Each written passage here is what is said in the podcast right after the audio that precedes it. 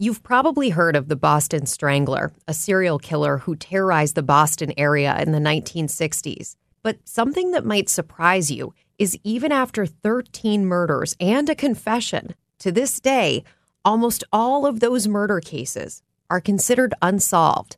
It's Rebecca Jarvis, and I want to tell you about a new podcast, Truth and Lies The Boston Strangler, from my colleagues here at ABC News.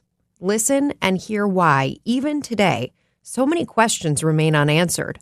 We're about to play you the trailer for Truth and Lies The Boston Strangler. While you're listening, I hope you'll click the link in our episode description to follow the show for the rest of the story. And check out Boston Strangler, starring Keira Knightley, streaming now on Hulu. In the early 1960s, a killer held Boston in a state of fear.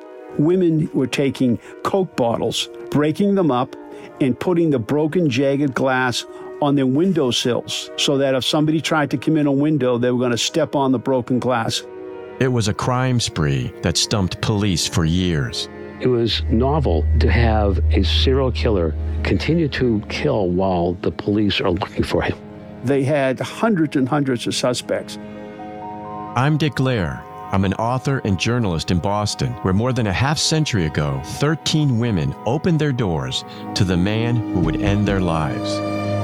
The killer's signature brutal method strangling them with their own nylon stockings, bathrobe ties, and scarves. Another body in Boston.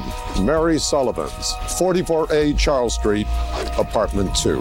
His rampage vexed investigators. Extraordinary methods of investigation are needed to deal with these highly abnormal crimes.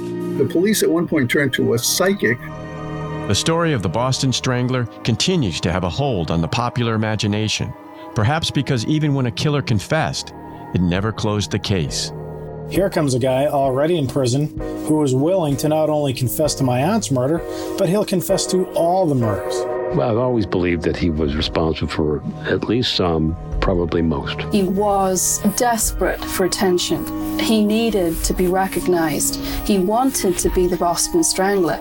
From ABC Audio, Truth and Lies, The Boston Strangler, coming March 1st, wherever you get your podcasts.